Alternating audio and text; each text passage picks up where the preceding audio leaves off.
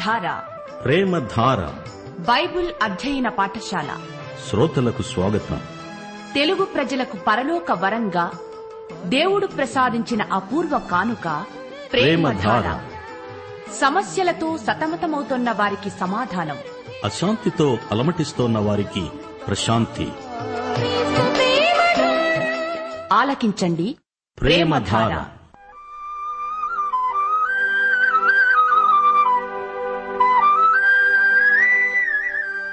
దేవుని ప్రజలైన ఆనాటి ఇస్రాయేలీల పాప ఫలితం. దేవాలయం నుండి దేవుని మహిమ వెడలిపోవటం. అయితే భయము కలిగి పాపము విడిచి వారు దేవుని వైపు తిరిగి నెడల షకీనా మహిమను తిరిగి ఇస్తాననటం ఎహెస్కేలు గ్రంథ సారాంశానికి తలమానికం.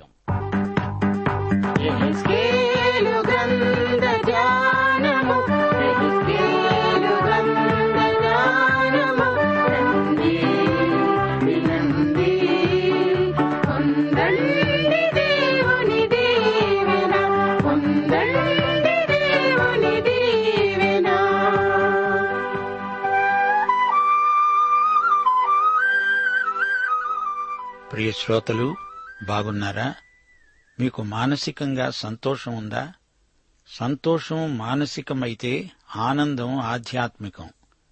భక్తి అనే మాటకు ఆనందం పర్యాయపదం. దేవుని చిత్తమెరిగి ఆయన వాగ్దానములపై నిలిచిన వారికి ఆనందమే ఆనందం. పరిశుద్ధాత్మ ఆనందాత్మ. రాబోయే మహిమ యొక్క నిరీక్షణ మనకెంతో ఆనందదాయకం. ఇహలోక పరిస్థితులు ఆనందాన్ని ఏమాత్రము హరించజాలవు? ఒకటి పేతురు మొదటి అధ్యాయం ఎనిమిది తొమ్మిది వచనాలతో మిమ్మలను నేటి పాఠానికి ప్రేమపూర్వకంగా ఆహ్వానిస్తున్నాము.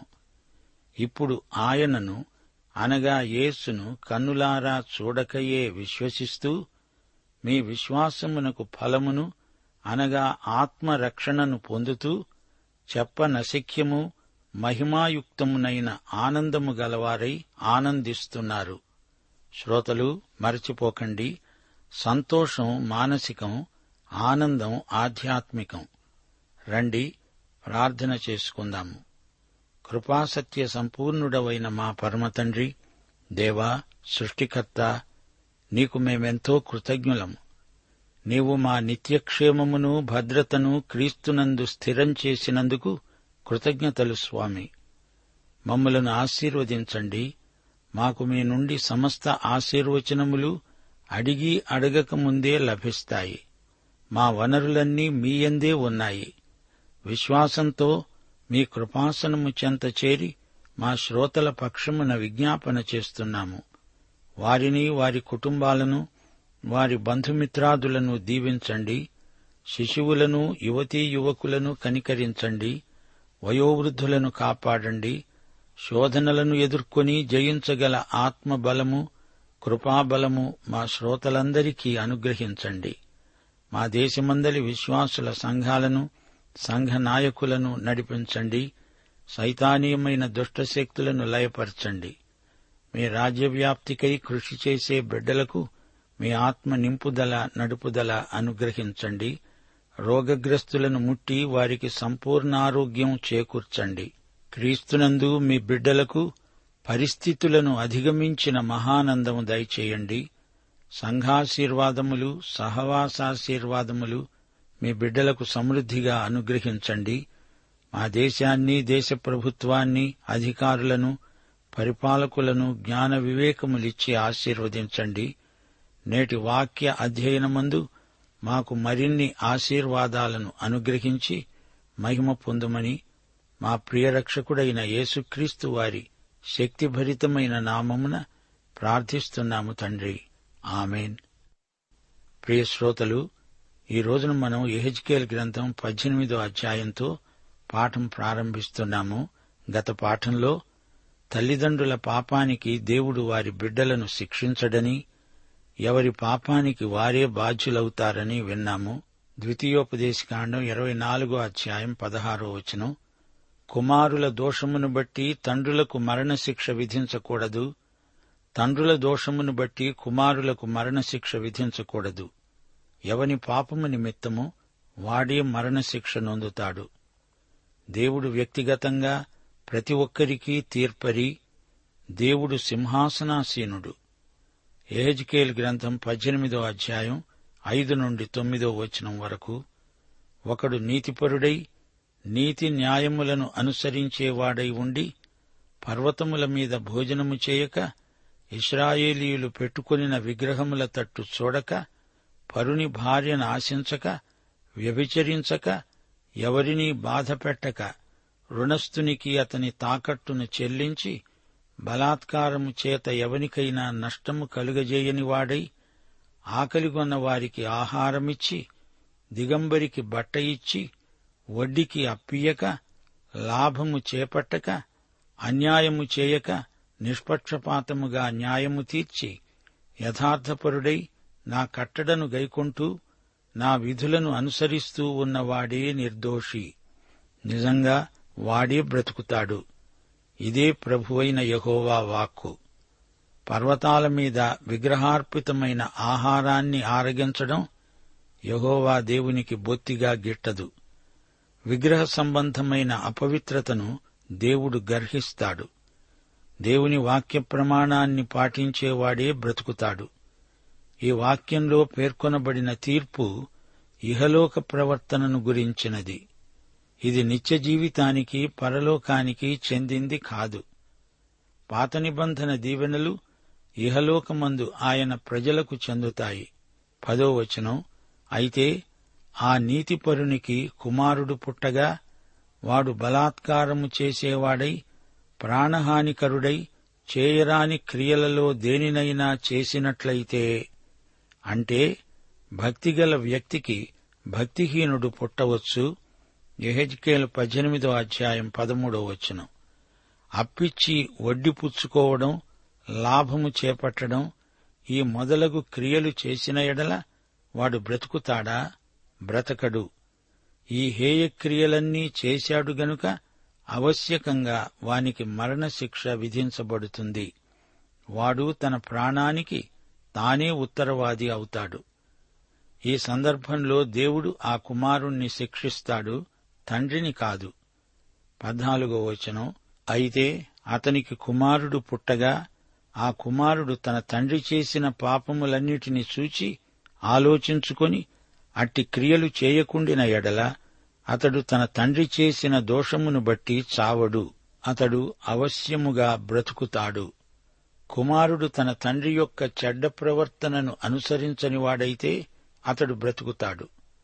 ఆహాజు దుష్టరాజు అతని కుమారుడైన హిజికియా ఎంతో మంచివాడు. యోషియా ఎంతో మంచివాడు కాని అతని తండ్రి దుర్మార్గుడు. పదిహేడు పద్దెనిమిది వచనాలు. బీదవాని మీద అన్యాయముగా చెయ్యివేయక లాభము కొరకు అప్పియక వడ్డి పుచ్చుకొనక ఉండినవాడై నా విధులను ఆచరిస్తూ నా కట్టడలను అనుసరిస్తూ ఉండిన ఎడల అతడు తన తండ్రి చేసిన దోషమును బట్టి చావడు అతడు అవశ్యముగా బ్రతుకుతాడు.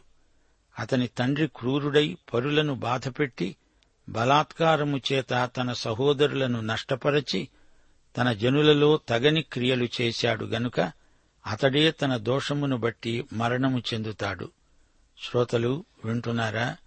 ఇహలోకంలో ప్రతి వ్యక్తిని దేవుడు వ్యక్తిగతంగా చూస్తున్నాడు. అతని బ్రతుకు విధానం అతని వ్యక్తిగత బాధ్యత. ఈ లోకంలో ఇక్కడే అట్టి వ్యక్తికి తీర్పు తీర్చబడుతుంది. ఇస్రాయేలు ప్రజలు ఈ విషయంలో జాగ్రత్త వహించాలని దేవుడు తన ప్రవక్త ద్వారా హెచ్చరిక చేస్తున్నాడు. ఇరవయో వచనం పాపము చేసేవాడే మరణము నొందుతాడు తండ్రి యొక్క దోషశిక్షను కుమారుడు మోయటం లేదని కుమారుని దోషశిక్షను తండ్రి మోయడు. నీతిపరుని నీతి ఆ నీతిపరునికే చెందుతుంది. దుష్టుని దుష్టత్వము ఆ దుష్టునికే చెందుతుంది. పాపము చేసేవాడెవడో వాడే మరణం చెందుతాడు అనే మాట ఇదే అధ్యాయంలో రెండుసార్లు పలకబడింది. ముప్పై ఒకటో వచనం. మీరు జరిగించిన అక్రమక్రియలన్నిటిని విడిచి నూతన హృదయము నూతన బుద్ధి తెచ్చుకోండి. ఇస్రాయేలీయులారా మీరెందుకు మరణము నొందుతారు? ఇదే ప్రభువైన యహోవా వాక్కు. మనిషి పాపి అవడానికి మరెవరూ కారణం కాదు. మనిషే తాను పాపి అవడానికి పాపం చేయడానికి బాధ్యుడు. దేవుని ఎదట ఎవడూ తన పాపాన్ని సమర్థించుకోజాలడు. ప్రతి ఇస్రాయేలీయుడు తాని లోకంలో ఎలా బతుకుతున్నాడో దాన్ని బట్టి దేవుని తీర్పునకు విమర్శకు గురి అవుతాడు. విశ్వాసికి తీర్పున్నది అవిశ్వాసి అయిన పాపికి తీర్పున్నది. ముప్పై రెండో వచనం. మరణము నొందేవాడు మరణము నొందుటను బట్టి నేను సంతోషించేవాడను కాను. కావున మీరు మనస్సు తిప్పుకొనండి. అప్పుడు మీరు బ్రతుకుతారు. ఇదే ప్రభువైన యహోవా వాక్కు. చూచారా? మీరు బ్రతుకుతారు అని దేవుడన్నప్పుడు ఇది భౌతికమైన ఇహలోకపు బ్రతుకు అని మనం గ్రహించాలి. ఎవరైనా చస్తే దేవుడు సంతోషిస్తాడా? మనిషి చావకూడదనే దేవుని చిత్తం. లాజరు చనిపోయినప్పుడు ప్రభువు ఏడ్చాడు. మీకు జ్ఞాపకముందా? అతణ్ణి వెంటనే బ్రతికించాడు ప్రభు. అయినా అతడు మరణించాడు అనగానే యేసు కండ్లు చెమ్మగిల్లాయి. అసలు ఈ మరణమనేది మనిషి పాపాన్ని బట్టే గదా వచ్చింది? మానవుడు పాపం చేసి పాపాన్ని కొని తెచ్చుకున్నాడు. పాపి అయి పాపం చేస్తూనే ఉన్నాడు. ఇది మానవ చరిత్రలోని రహస్యం.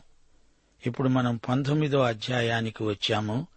ఈ అధ్యాయంలో ఇస్రాయేలు అధిపతులను గురించిన సంతాప వాక్యాలున్నాయి. ఒకటి నుండి తొమ్మిదో వచనం వరకు యూదా భూమిని గురించిన సంతాపం పది నుండి పద్నాలుగో వచనం వరకు. ఇప్పుడు వివరాలు వినండి. ఎహెజ్కేలు పంతొమ్మిదో అధ్యాయం మొదటి వచనం నుండి నీవు ఇస్రాయేలీయుల అధిపతులను గురించి ప్రలాపవాక్యమెత్తి ఇట్లు ప్రకటించు. నీ తల్లి ఎటువంటిది? ఆడు సింహము వంటిది. ఆడు సింహముల మధ్య పండుకున్నది కొదమ సింహముల మధ్య తన పిల్లలను పెంచింది. వాటిలో ఒక దానిని అది పెంచగా అది కొదమ సింహమై వేటాడ నేర్చుకొని మనుష్యులను భక్షించేది అయింది. ఇది ఎహెజ్కేలు సంతాపం కాదు యహోవా దేవుని సంతాపం. మత్తై శుభవార్త ఇరవై మూడో అధ్యాయం ముప్పై ఏడు నుండి ముప్పై తొమ్మిదో వచనం వరకు యేసు ప్రభు ఎరుషలేము కోసం ఎంత ఏడ్చాడో మీరు వినలేదా? ఎరుషలేమా ఎరుషలేమా ప్రవక్తలను చంపుతూ నీ యొద్దకు పంపబడిన వారిని రాళ్ళతో కొడుతూ ఉండేదానా? కోడి తన పిల్లలను రెక్కల క్రిందికి ఏలాగు చేర్చుకుంటుందో అలాగే నేను నీ పిల్లలను ఎన్నో మారులు చేర్చుకోవాలని ఉన్నాను కాని మీరొల్లరు. ఇదిగో మీ ఇల్లు మీకు విడువబడి ఉన్నది. ఇది మొదలుకొని ప్రభువు పేరట వచ్చేవాడు స్తుతింపబడుగాక అని మీరు చెప్పే వరకు నన్ను మీరు చూడరు. ఆయనే ఇక్కడ ఎరుషలేమును గురించి తన సంతాపం వ్యక్తం చేస్తున్నాడు. ఈ అధిపతులను గురించి దేవుడెంత శ్రద్ధ కనపరుస్తున్నాడో గమనించండి. దేవుడు వీరిని గురించి కన్నీరు కారుస్తున్నాడు. ఈ లోకంలో ఎవరిని గురించి ఎవరు శ్రద్ధాసక్తులు గలవారో చెప్పండి చూతాము ప్రతి ఒక్కరూ నీ నుండి ఏదో లబ్ధి పొందడానికి నీ పట్ల ఆసక్తి కనపరుస్తాడు. అవునా కాదా? గాని సోదరుడా సోదరి దేవుడు నిన్ను గురించి నీ ఆత్మను గురించి ఎంతో ఆసక్తి గలవాడు శ్రద్ధ గలవాడు.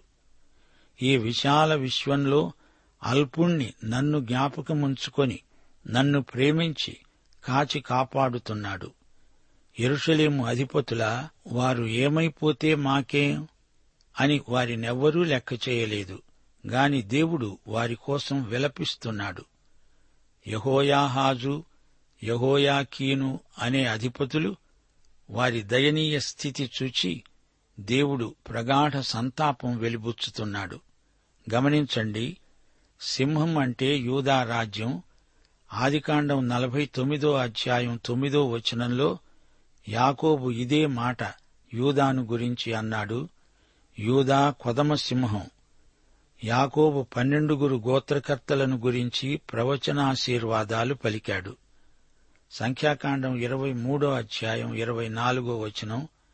ఇదిగో ఆ జనము ఆడు సింహము వలె లేస్తుంది. అది సింహము వలె నిక్కి నిలుస్తుంది. అది వేటను తిని చంపబడిన వాటి రక్తము తాగే వరకు పండుకొనదు.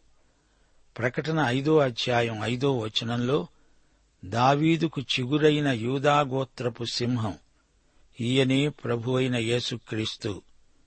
ఇప్పుడు ఎహెజ్కేల్ గ్రంథం పంతొమ్మిదో అధ్యాయం పదో వచనం నుండి పన్నెండో వచనం వరకు వినండి. నీకు క్షేమము కలిగి ఉండగా నీ తల్లి ఫలభరితమై తీగలతో నిండి ఉండి విస్తారమైన జలముల దగ్గర నాటబడిన ద్రాక్షవల్లి వలె ఉన్నది. భూపతులకు దండములైనట్టి గట్టి చువ్వలు దానికున్నాయి. అది మేఘములనంటునంతగా పెరిగింది. విస్తారమైన దాని కొమ్మలు బహు ఎత్తుగా కనపడ్డాయి. అయితే బహు రౌద్రము చేత అది పెరికివేయబడినదై నేలమీద పడవేయబడింది. తూర్పు గాలి విసరగా దాని పండ్లు వాడిపోయాయి. దాని గట్టి చువ్వలు తెగి వాడిపోయి అగ్నిచేత కాల్చబడ్డాయి. శ్రోతలు వింటున్నారా? ఇది యూదా భూమిని గురించిన సంతాపం. వీరు ఈ భూమికి వచ్చి ఎంతగానో ఆశీర్వదించబడ్డారు. ద్రాక్షవల్లి వలె ఏపుగా ఎదిగారు ఫలించారు. అయితే ఇప్పుడది పెరికివేయబడింది. పరాయి దేశానికి కొనిపోబడింది. జాతిపరంగా ఇది విషాదవాక్యం. చెరగొని పోబడడం ఆ జాతికి చీకటి రోజులకు ప్రారంభం. అది అరణ్యములో మిక్కిలి ఎండిపోయి నిర్జల స్థలములో నాటబడింది. దాని కొమ్మల చువలలో నుండి అగ్ని బయలుదేరుతూ దాని పండ్లను దహిస్తున్నది. గనుక రాజదండమునకు తగిన గట్టి చువ్వ ఒక్కటి కూడా విడువబడలేదు. ఇదే ప్రలాపవాక్యం. ఇదే ప్రలాపానికి కారణమవుతుంది. శ్రోతలు ఇప్పుడు మనం ఎహెచ్కేలు ఇరవయో అధ్యాయానికి వచ్చాము. ఈ అధ్యాయంలో ఇస్రాయేలు గత చరిత్ర సింహావలోకన చేయబడింది. గతంలో వీరు చేసిన పాపాలు ఇన్నీ అన్నీ కావు.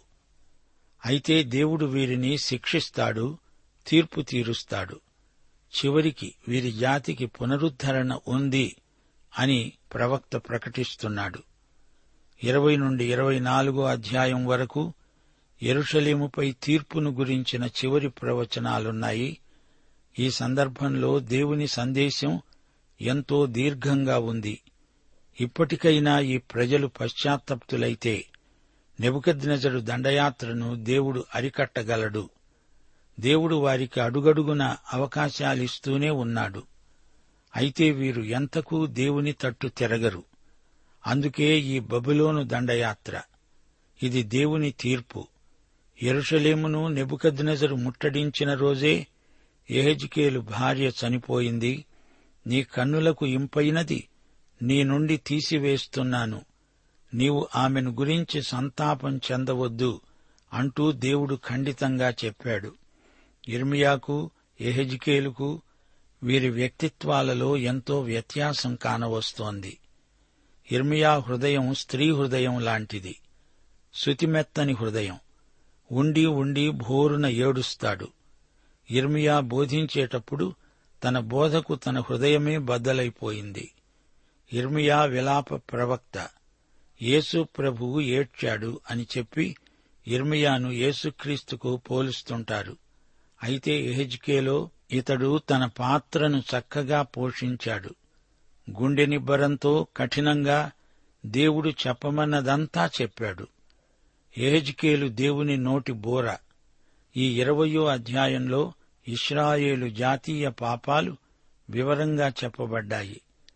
ఎహెజ్కేలు తనకు ప్రత్యక్షమైన యహోవా వాక్కును ప్రకటిస్తున్నాడు. అది శోకవార్తైనా సంతోషవార్తైనా దేవుడు ఏది చెబితే అది ఎహెచ్కేలు ఉన్నది ఉన్నట్లు ప్రకటిస్తాడు. అతడు దేవుని ప్రవక్త దేవుని మూలంగా పలికే వక్త. సందేశం విన్న వ్యక్తిలో సంచలనం కలుగుతుంది.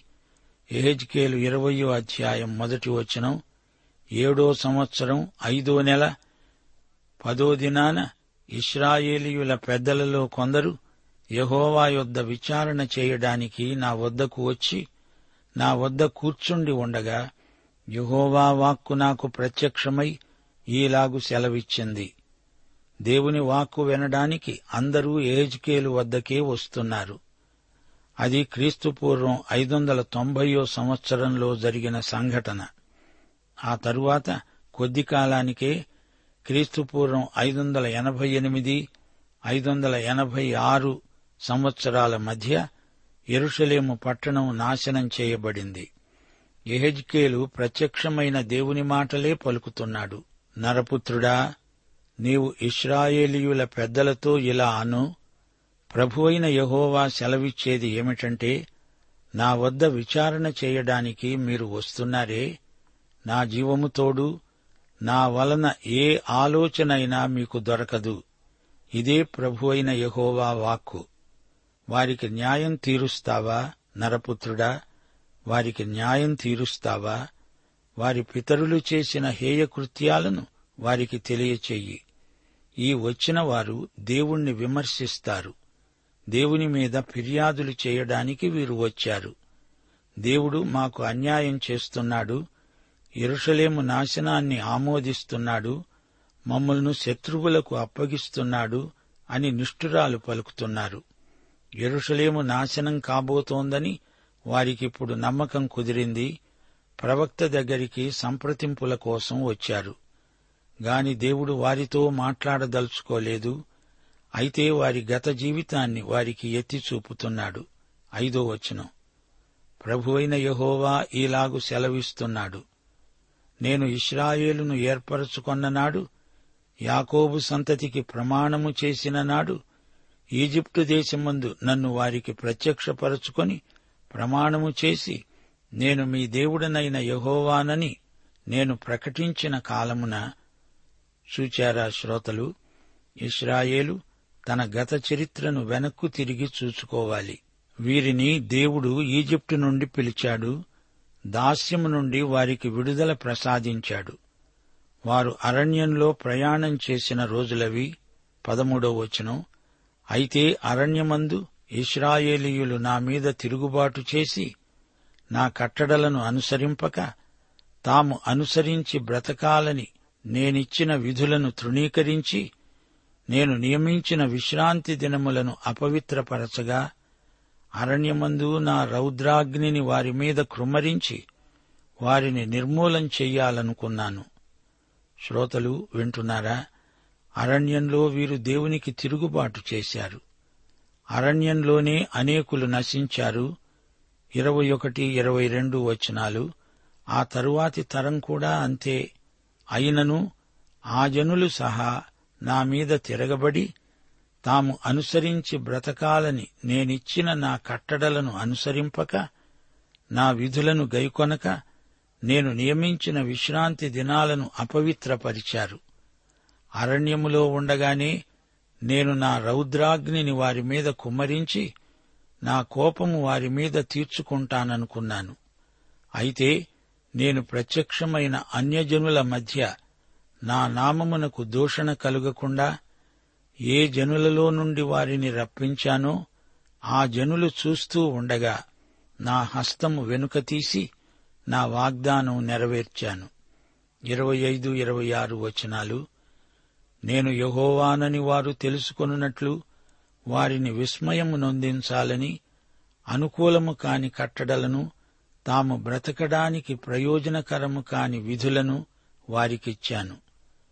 తొలిచూలిని అగ్నిగుండము దాటించి బలిదానముల నిచ్చుట చేత తమను తాము అపవిత్రపరచుకొననిచ్చాను.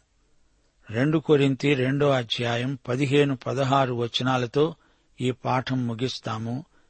రక్షించబడే వారి పట్ల నశించే వారి పట్ల మేము దేవునికి క్రీస్తు సువాసన అయి ఉన్నాము. నశించే వారికి మరణార్థమైన మరణపు వాసనగాను రక్షించబడే వారికి జీవార్థమైన జీవపు వాసనగాను ఉన్నాము. పాఠం సమాప్తం. ప్రభు అయిన యేసుక్రీస్తు వారి దివ్యకృప తండ్రి అయిన దేవుని పరమ ప్రేమ పరిశుద్ధాత్మ యొక్క అన్యోన్య సహవాసము సమాధానము మనకందరికీ సదాకాలము తోడై ఉండునుగాక. ఆమెన్.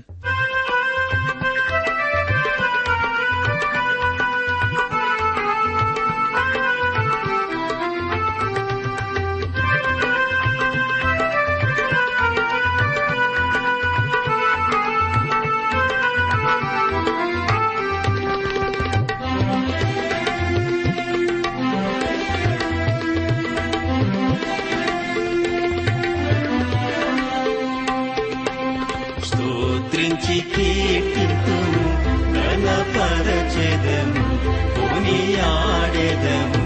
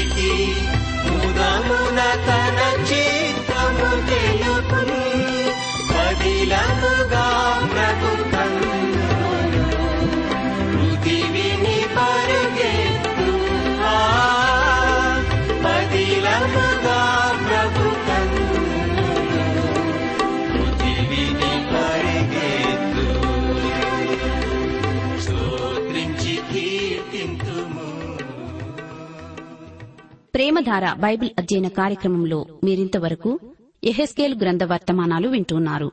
ఈ గ్రంథ వర్తమానాలు మీ అనుదిన ఆత్మీయ జీవితాన్ని మరింత బలపరుస్తున్నాయని భావిస్తున్నాం. ప్రస్తుతం మీరు వింటున్న ఎహెస్కేల్ గ్రంథ వర్తమానాలపై తిరిగి వచ్చిన దేవుని గొప్ప మహిమ అనే పుస్తకాన్ని సిద్దం చేస్తున్నాం. తిరిగి వచ్చిన దేవుని గొప్ప మహిమ అనే ఈ పుస్తకాన్ని ఉచితంగా పొందగోరేవారు. ఈ రోజే మాకు వ్రాసి లేదా ఫోన్ చేసి మీ పేరు నమోదు చేయించుకోవచ్చు. మరియు మీ ప్రార్థన అవసరతలు సలహాలు సందేహాలు వెంటనే మాకు తెలియపరచగలరు. మా చిరునామా ప్రేమధార ట్రాన్స్వర్ రేడియో ఇండియా తపాలా సంచి నాలుగు సికింద్రాబాద్ ఐదు సున్నా సున్నా సున్నా ఒకటి ఏడు. మా సెల్ ఫోన్ నంబర్లు తొమ్మిది మూడు తొమ్మిది తొమ్మిది తొమ్మిది ఐదు రెండు ఐదు ఏడు సున్నా. మా email ID Telugu TTB at radio eight eight two dot com